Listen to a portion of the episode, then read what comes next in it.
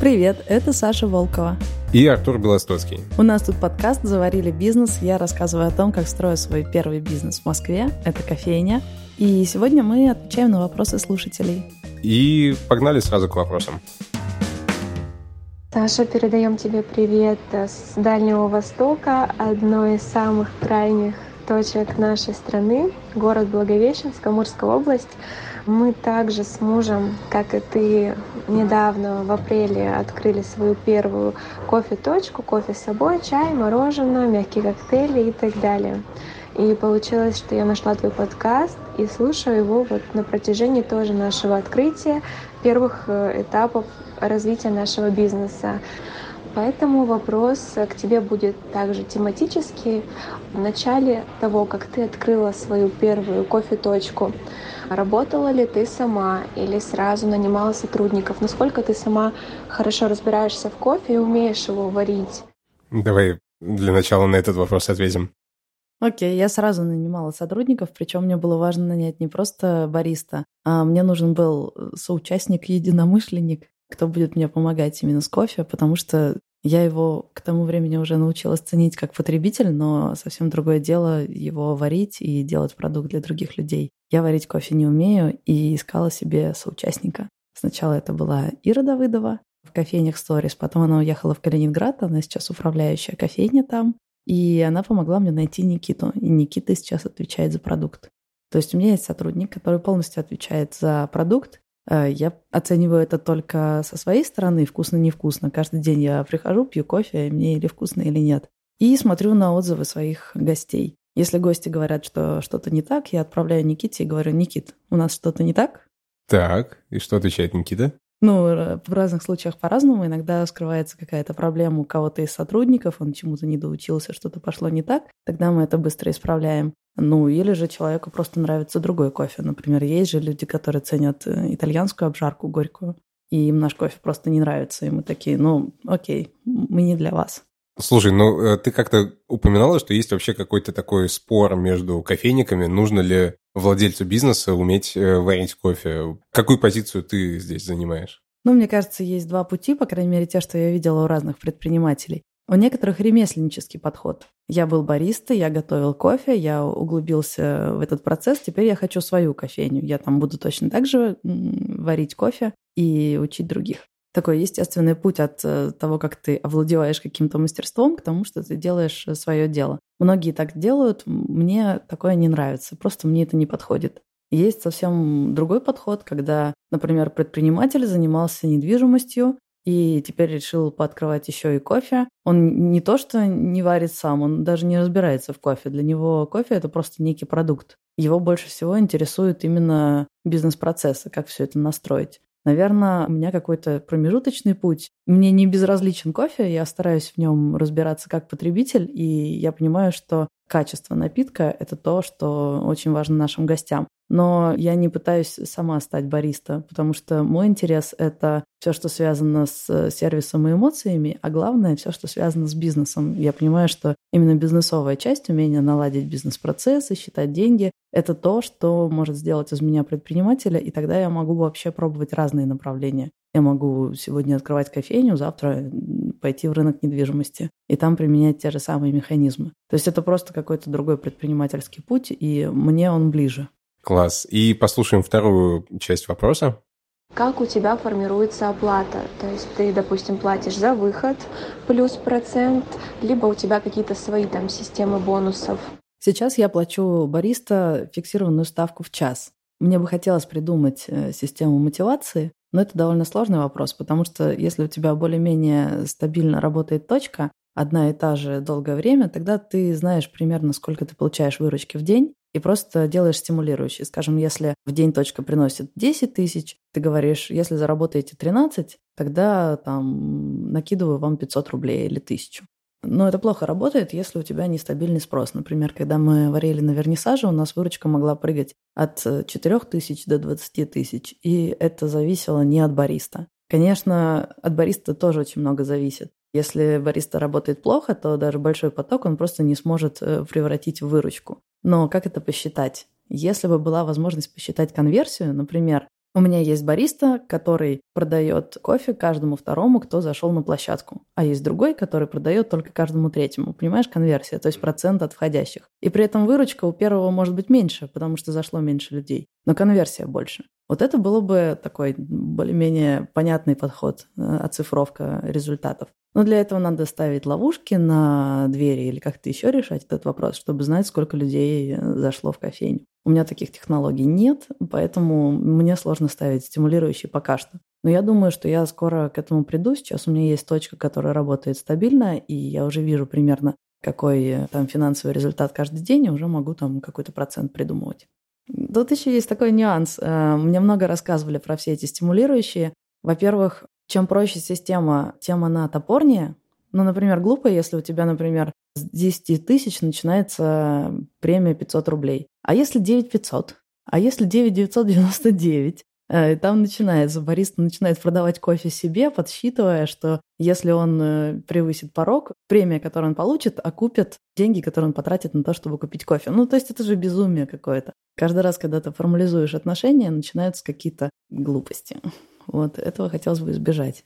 Еще у меня есть сотрудник, которому я плачу просто фиксированную зарплату, но мне кажется, что отношения с каждым сотрудником, они индивидуальны. Есть те, кто ты видишь, что отвечают за результат, и ты можешь им доверять. Тебе не надо за ними ходить и считать каждый час. Ты знаешь, что они просто выкладываются насколько могут. И за ними меньше гораздо контроля и гораздо свободнее финансовые отношения. Есть люди, которые гораздо более формально относятся к работе, и на стимулирующие тоже все по-разному реагируют. У меня был сотрудник, который «я хочу работать по четким регламентам, я хочу понятную систему мотивации, сколько я должен заработать, чтобы получить там лишний рубль. Есть другие, которым приятно получить внезапную премию. Типа, ребят, мы вот месяц классно поработали, поэтому вот нате, держите вам премии. И им это приятнее. В общем, мне кажется, с каждым сотрудником индивидуально, но вот так вот возиться и придумывать что-то под конкретную точку, под конкретного сотрудника ты можешь только если у тебя одна-две точки.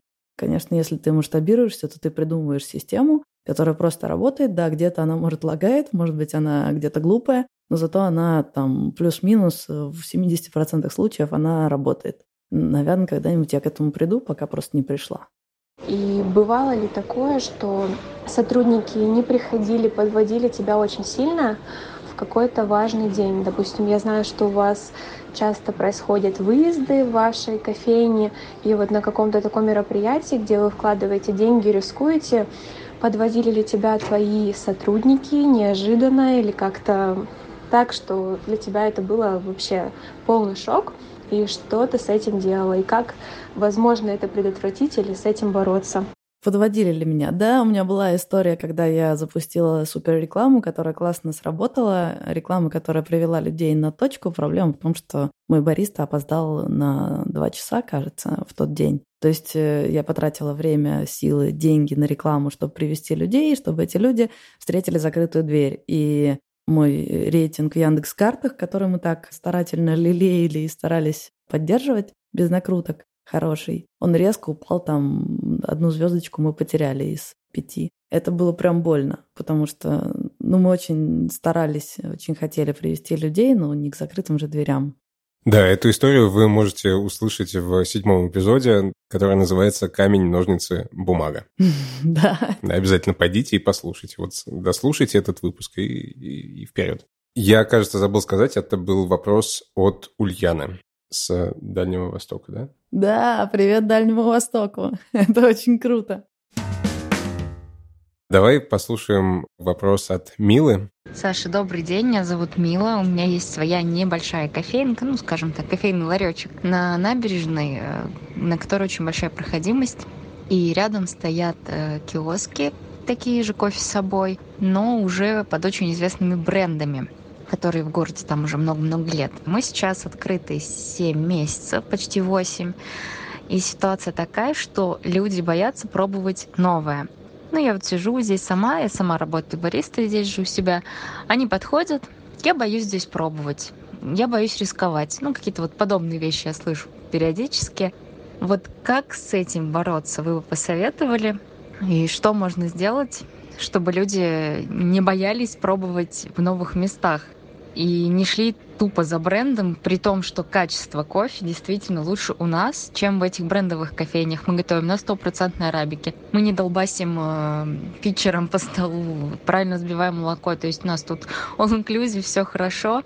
В других объективных кофейнях кофе плохой, но люди все равно идут туда, потому что здесь боятся попробовать. Вот как нам с этим бороться? А в чем проблема питчером-то по столу постучать? Они же просто пузырьки выбивают. Ладно, вопрос был не об этом. Ладно, окей. Вопрос не об этом был. А, ну, мы делали несколько вещей. Во-первых, у нас э, не акция, а постоянный подход. Некоторые делают такую акцию, но у нас это постоянный подход. Если не понравился кофе, тогда мы перевариваем. Если все равно не понравился, мы возвращаем деньги. Можем и с первого раза деньги вернуть. Ну, странно, если кто-то делает иначе. Потому что действительно ты покупаешь кофе, но ты не знаешь, вкусный ли это напиток. И странно, если человек заплатил, а получил какую-то гадость. Логично вернуть ему деньги, если он недоволен. Тем более дороже обойдется, если не вернешь деньги, он начнет писать негативные комментарии, испортит репутацию. Так что первое, если уже услышали, э, ребят, я боюсь у вас пробовать, просто говорим, да без проблем, мы вам приготовим, если понравится, заплатите, если нет, не заплатите, мы не обидимся. Явно даем понять, что это не будет неловкий момент, где человек такой, ну, мне, конечно, не нравится, но я заплачу. Не-не-не, он вообще никаких проблем, можете не платить. Но это работает только если там постоянный поток. Я услышала, что это на набережной, и не очень поняла, это одни и те же там люди ходят или туристы? Потому что если туристы, это не сработает. Сегодня ты ему подарил чашку кофе, завтра он не вернется. Просто потому, что его не будет в городе. Еще одна магия, которая работает э, тоже на постоянников, мы э, делали партизанский маркетинг. Мои баристы предлагали, давайте я заберу у вас вот эту чашку кофе, которая у вас в руках, и сварю вам гораздо вкуснее, бесплатно. Многие соглашались, Иногда ради эксперимента, иногда потому что они у нас просили более дорогой кофе. Например, они шли с капучино, а хотели попробовать наш раф. Но это такая реклама, работающая на будущее, в надежде, что в следующий раз они придут к нам, тоже не работает на случайных людей. На случайных людей работает только видимость и обертка, то, как ты выглядишь. Сложно судить, есть какие-то неочевидные штуки, как выглядит кофейня, где ты ждешь плохой напиток, и как выглядит профессиональная кофейня. И я бы, наверное, старалась э, просто выглядеть как такие кофегики, у которых, скорее всего, все хорошо. Кофегики. Кофегики, да. Слушай, ну э, вот ты говоришь, например, про вот эту акцию, что там, если кофе не понравился, то мы переделаем бесплатно или вернем деньги, да? Да. Но вот если я иду мимо этой кофейни, как сделать так, чтобы я узнал, что у вас такая акция, и вот чтобы я выбрал в этот раз попробовать кофе у вас, а не там, где я привык брать кофе? Да, в этом проблема. Если есть прям поток, можно э, раздавать флайеры. Плати сколько хочешь. Это тоже форма акция «Плати сколько хочешь». Она побуждает тебя оценить напиток, и если тебе понравился, заплатить. Если не понравился, можешь вообще не платить. Можно оформить это как акцию, раздавать листовки. Да, проблема в том, что любое предложение, мало его придумать и на него согласиться, о нем еще надо каким-то образом проорать. И это, да, это листовки, какие-нибудь инстаграмы по геотаргету. Но больше, конечно, работает, если мимо тебя идет поток, и они смотрят направо-налево, какие точки, работает то, как ты выглядишь. Все равно это самое главное. А давай здесь порекомендуем твою статью про брендинг. Да, я писала статью о том, как сделать свой бренд, и мы в описании отправим ссылочку на эту статейку. Да-да. Следующий вопрос спрашивает Диана. Я немножко его сожму. Диана спрашивает, почему ты не пошла по пути франшизы в самом начале, и почему ты не пошла по нему сейчас, когда у тебя уже появился какой-то опыт? Я вижу только два резона, зачем можно использовать франшизу. Ну, и плюс третий, о котором я отдельно расскажу. Окей. Первое, франшиза хорошо работает, если это бренд. Мы его только что обсуждали. Идет э, человек по набережной и видит Даблби, Кофикс, какая-то кофейня. Окей, я знаю, что в Кофиксе не очень, мне не нравится. Я знаю, что в Даблби хорошо, но я люблю там немножко другой. Но третьего игрока я не знаю вовсе. И, конечно, я лучше выберу одного из этих, Кофикс или W. Это работает даже на мне, хотя я знаю, что в Москве куча no name авторских кофеен, классные ребята, которые делают одну-две точки, но даже я боюсь заходить в незнакомые места, потому что можно просто выкинуть 200 рублей и получить какую-то жижу несуразную. Поэтому я уж лучше пойду туда, где я точно знаю, какое качество. Но брендов кофейных в России и в Москве всего там по пальцам пересчитать. Это только Даблби, Starbucks, Кофикс One Bucks. Ну, мне больше ничего в голову не приходит такого, что прям был сильный-сильный бренд. Кофебин? А что это? Ладно, поехали дальше. Ну, ладно, я знаю, что такое кофебин, но вот даже сейчас не могу логотип, например, перед глазами представить. Там есть кофе лайк, ну тоже это я знаю, кто-то не знает. Ну, короче, есть, конечно, какие-то локальные игроки, у которых, может быть, правда кофе, да, тоже много точек, но под сомнением, насколько они известны, насколько люди ассоциируются с их брендом, потому что, вероятно, у них много точек, но при этом люди заходят туда как просто какая-то кофейня рядом с метро и даже не обращают внимания на бренд. Когда франшиза объясняет, что у них сильный бренд, они обычно говорят, сколько у них точек. Но количество точек ничего не говорит о силе бренда. Для меня сильный бренд – это бренд, при произнесении которого сразу встает четкая картинка, как они выглядят визуально, какой у них продукт, какой у них подход. То есть вот, например, про «Правда кофе» у меня не возникает такой картинки, сори. Ну, я не очень понимаю, про что они. Когда звучит Starbucks, я сразу понимаю, о чем они. Это будет вкусно, сладко, меня назовут по имени. Там, это не тот кофе, который мне нравится, но вот я понимаю, какой там продукт.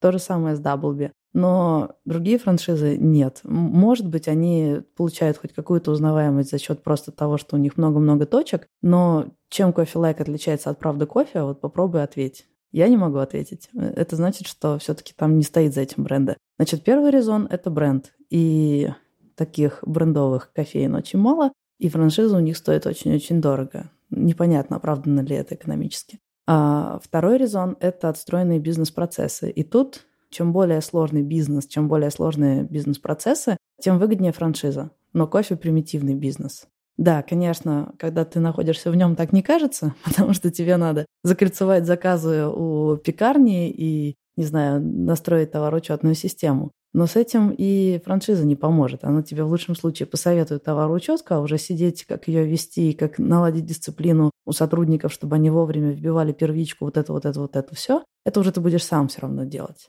Нет в кофе какой-то сложной технологии часто приводит в пример успешную франшизу Додо. Я ни разу не общалась с человеком, который купил франшизу Додо, и не знаю, насколько комфортно работать с ними. Но я понимаю, что у них есть все-таки некая сложная система какая-то айтишная, которая все увязывает, все процессы, и ты платишь за это. Если тебе просто дают рекомендацию, какую использовать товароучетную систему, это не то, за что стоит платить миллион. Ну, в среднем столько стоит кофейная франшиза там. Ну, еще ты же отчисляешь с выручки там. Да, да, да, да, да. Ну и, честно говоря, у меня очень большой скепсис по поводу франшизного бизнеса еще и когда я захожу с другой стороны и смотрю на это со стороны владельца франшизы. Представь, э, ты открываешь франшизу, тебе изначально, э, ты продаешь франшизу, тебе изначально платят, ну, скажем, миллион. А потом у тебя есть э, франчайзи, у которого точка, и она делает прибыль от 50 до 100 тысяч, предположим, ну, такая типа средняя. Сколько ты можешь из него вынуть вот при такой прибыли? Но, скорее всего, 10-15 тысяч не больше. Скорее меньше. У тебя есть точка, которая тебе дает всего 10-15 тысяч в месяц, а ты по-хорошему должен ее бесконечно вести. Ты должен ей помогать с точки зрения маркетинга, с точки зрения юризма, менеджмента там, и так далее, и так далее. Как ты будешь окупать штат сотрудников, э, маркетологов, менеджеров и так далее, и так далее, вот на эти смешные деньги. Очевидно, чтобы получить деньги на зарплаты этим менеджерам, ты будешь открывать новые франшизы брать с них по миллиону, с этого миллиона платить зарплаты. Получается, что эта система живет только до тех пор, пока ты продаешь новые, новые, новые франшизы. В какой-то момент ты перестаешь их продавать, и все, ты перестаешь обслуживать э, франчайзи. Или, скорее всего, ты даже и не начинаешь их обслуживать, ты просто продаешь им папку документов и забываешь о них. И только иногда напоминаешь, типа, ребят, заплатите там наши процентики. А они такие, а вы знаете, у нас прибыли нет. И мы такие, да, точно, ну ладно. потому что денег на то, чтобы следить за их товарооборотом, у нас тоже нет. Но вот так бы выглядел, если бы я строила франшизный бизнес, вот так бы он у меня выглядел. Это было бы не очень прибыльно. Так что я с какой стороны не посмотрю, я не понимаю, э, почему там, откуда будет э, владелец франшизы брать ресурс на то, чтобы меня облизывать, мне помогать расти, и что я получу в этом бизнесе? Я не понимаю. Так что на франшизы я смотрю супер скептически, по крайней мере, на кофейный. Но, собственно, третий пункт – большое-большое но. Я знаю, что ну, бывают люди, которые занимаются каким-то бизнесом очень далеким от сферы услуг, не знаю, недвижимость, продают дома. И тут они решили пойти в кофейный бизнес. Например, им перепала клевая точка. Там у какого-нибудь дяди или свата есть точка в БЦ, надо туда что-то поставить. Они, конечно, могут сесть и попытаться во все это врубиться, но им проще переплатить. Да, конечно, несоразмерно. Услуга, которую они получат, не стоит тех денег, которые они заплатят, но они уж лучше заплатят, чем будут сами с нуля строить, потому что им неинтересно в это вырубаться во все процессы, начиная от зерна и напитка, заканчивая там стандартными обслуживания. Они с этим никогда не работали, и этим заниматься не хотят. Просто помогите мне поставить точку, пусть как-нибудь работает. Вот тогда, наверное, франшиза удобна. Я бы таким людям порекомендовала лучше нанять кого-нибудь с рынка, человека, который поможет запуститься. Ну, у меня, например, Никита, шеф-бариста, иногда такую услугу оказывает. Он приходит, помогает кому-то запускаться. Это не франшиза, это именно, как это назвать? Стар... Консалтинг. Стартап-консалтинг. Да, да. Стартап-консалтинг, точно. Ну, по-моему, это выгоднее, чем франшиза. Привет, Саша. Хотел задать вопрос. Как я понял, ты сначала бросила работу, потом вернулась на работу и занималась бизнесом. По телеге вообще видно, что ты очень много занимаешься бизнесом. Тем не менее, ты работаешь там на работе. И как это вообще, то есть по времени, не страдает ли качество твоей работы на основной работе или там какие-то факапы с бизнесом, то есть как это вообще соединять и как можно там за 24 часа успеть и там, и там. Это очень сложно. Это дико-дико сложно. Да, я, я продолжаю фрилансить. Это помогает мне вытягивать себя, если у меня какие-то минуса, и накапливать подушку, если все идет хорошо. И я не могу отказаться от наемной работы. И главное, честно говоря, не очень хочу, потому что моя наемная работа, она кайфовая. Я пишу про малый бизнес, рассказываю какие-то истории про малый бизнес. И это прям моя такая отдушина, когда все становится очень сложно в бизнесе меня захватывает, меня очень интересует работа по профессии. Но в этом есть подвох, естественно, потому что дело даже не только в человека-часах, вот сколько ты тратишь на работу редактором, сколько на бизнес, но и переключаться в разные режимы довольно сложно. Такая стрессовая ситуация, когда ты живешь двойной жизнью, и то одна часть раздувается, то другая, вечно ищешь баланс. Это уже не баланс между работой и личной жизнью, нет, это баланс между двумя работами. Ну, это правда нагрузочно и по времени, и даже чисто эмоционально, но у меня это получается только потому, что работы взаимосвязаны. Когда я получаю бизнес-опыт, он конвертируется в знания по моей основной профессии, где я редактор бизнес-журнала. И наоборот, я беру интервью как редактор бизнес-журнала, а параллельно задаю вопросы по своему бизнесу. Например, сегодня я пойду брать интервью у одного владельца бизнеса. Я почитала в каком-то чате, что он очень классно настраивает бизнес-аналитику. Он объясняет, как вся эта система с цифрами классно работает. Я буду брать у него интервью как редактор, но я чему-то научусь как предприниматель. Это очень удобно. Если бы я работала, не знаю, учителем, полицейским, стриптизершей, ну, тогда у меня работа противоречила бы бизнесу. Это были бы две совершенно разные истории. А так у меня что-то вроде синергии получается. Только это и спасает. Ну, а вот нет у тебя... Э, я просто помню, что когда ты уходила... Ну, даже не когда ты уходила с работы, а когда ты решалась завести бизнес, ты говорила, что ты не хочешь начальников вот этого всего, а сейчас получается, что ты все равно, ну, если ты в найме работаешь, то у тебя все равно какой-то есть руководитель люди, которые говорят тебе, что и как делать. Когда ты фрилансер, это все равно другое, потому что тебя не посвящают как-то глубоко в процессы внутри компании, ты не видишь ни иерархии, ни какой-то там политики, чего-то такого внутри компании. Ты просто делаешь свое дело. Вот я просто рассказываю истории про бизнес. Единственный начальник, с которым я все время соприкасаюсь, это главный редактор, который оценивает мои статьи, насколько они полезны и интересны. Полезны малому бизнесу и интересны широкому кругу читателей. Но это такое руководство, которое скорее приятно, потому что ну, человек помогает тебе нащупать какие-то ориентиры. Ну, еще дисциплинирует, подгоняет, обсуждает с тобой задачи. Это другое. Я чувствую себя комфортно сейчас. Хорошо, это были все вопросы на сегодня. Ребят, спасибо большое за вопросы, особенно за клевый привет с Дальнего Востока. Это прям чудо.